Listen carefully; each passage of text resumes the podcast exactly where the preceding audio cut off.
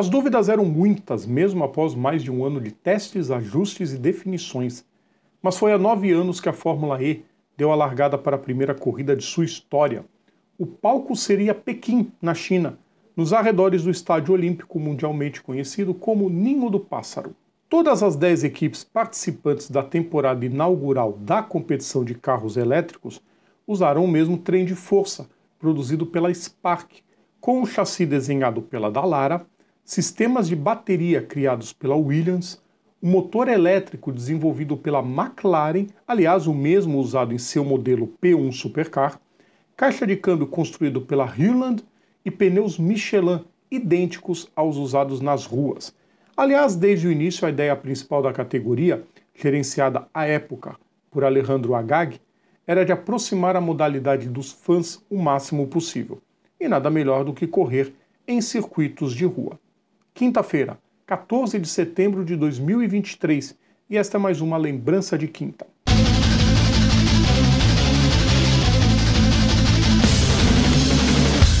Salve a todos os nossos ouvintes e seguidores, sejam todas e todos bem-vindos. Eu sou Rodrigo Vilela, hoje é dia de TBT, hoje é dia de lembrança de quinta, dia de relembrar mais um momento clássico das pistas.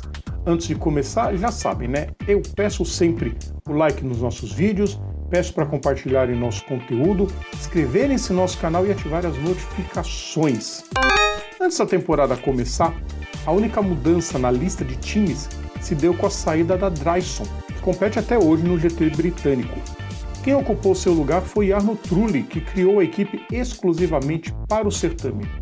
11 corridas estavam planejadas, sendo que a última, em Londres, seria a única com rodada dupla. Como vemos nos dias atuais, a categoria mudou bastante de lá para cá. A primeira pole foi conquistada por Nicolas Prost, da Dance, seguido por Lucas de Graça da Abt que foi o piloto escolhido como uma espécie de embaixador da categoria. Daniel Abt e Karun Chandok formaram a segunda fila. Nelson Piquet fez o décimo tempo, com Bruno Senna apenas em 19, mas largando em 15 graças a algumas punições. Aquela temporada também marcou a estreia do Fan Boost, que era uma potência extra que pilotos com maior votação no site da Fórmula E receberiam, de Graça foi um dos três escolhidos, juntamente com Bruno Senna e Catherine Led. A largada teve próximo mantendo a dianteira. De Graça seguia em segundo e mais atrás, em disputa pela sétima posição, Charles Pic e Frank Montagny, companheiros de equipe na Andretti, chegaram a se tocar, mas sem danos graves. Pic ainda tocou a roda dianteira direita no muro. Senna, após um acidente ainda na primeira volta, foi o primeiro a abandonar. Enquanto Arno Trulli também abandonava na segunda volta com problemas de bateria, Frank Motai ia ganhando posições e colava nos líderes. A corrida seguiu nessa toada sem grandes emoções, o que seria normal para a etapa inaugural de uma nova categoria. Até que chegava o momento mais aguardado: a parada de box com a troca de carros, já que as baterias ainda não duravam o suficiente para uma corrida toda. Quem se deu bem foi Nick Heidfeld, que era piloto da Venturi, superou os dois carros da Audi Abt na troca de carros e passou a incomodar insistentemente o francês, que até aquele momento só havia perdido a liderança por uma volta, justamente no momento da parada nos boxes. Heidfeld tinha visivelmente um carro muito mais rápido que o francês, e mesmo que outros carros fossem mais rápidos que o filho do tetracampeão Alain Prost, a briga pela vitória se resumiu aos dois, de graça em terceiro, já administrava o pódio.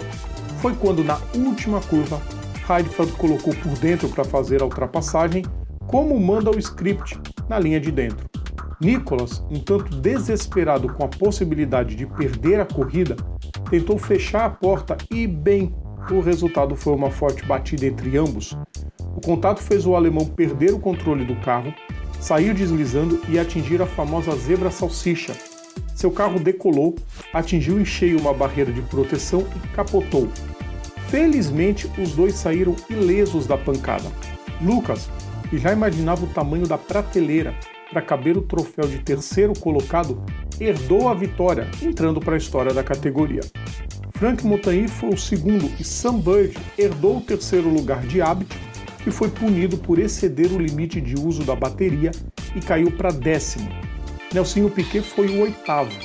Heidfeld e Prost, que na época eram companheiros no WEC, chegaram a bater boca rapidamente ao saírem de seus carros, mas o francês assumiu total culpa pelo acidente na entrevista.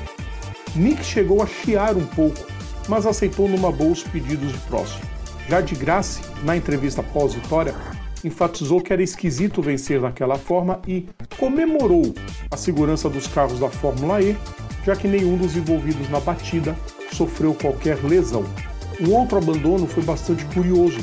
Takuma Sato correu apenas aquela prova e gastou tanta bateria para fazer a melhor volta que foi obrigado a se retirar quando faltavam quatro voltas para o fim. Pelo menos ele conseguiu os dois pontos. O campeonato teve Nelsinho Piquet como seu primeiro campeão, com sete pilotos diferentes vencendo provas. E para quem apostava cegamente que a aventura elétrica não duraria três anos, o que diz agora? Pois é, começou tudo isso em uma madrugada no fim do verão chinês. Aquela foi uma das maiores audiências da Fórmula E naquela primeira temporada, justamente porque todo mundo estava doido para ver o que seria da categoria.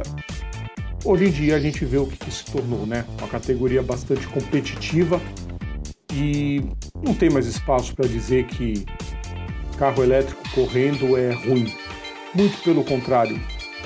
É, temos corridas sensacionais em quase todas as etapas. São pouquíssimas etapas que acabam ficando um pouco morna. Mas a categoria mostra que veio para ficar com certeza. Gostaram, pessoal? Na quinta que vem tem mais uma lembrança, tá? Lembrando sempre, nosso conteúdo tá no YouTube, tá nas plataformas digitais ou assinando o nosso feed is.gd barra programa Papo Veloz. Sigam também nossas redes sociais, é só procurar a gente PGM Papo Veloz. Grande abraço a todos e até amanhã com mais um aquecimento, pessoal. Tchau!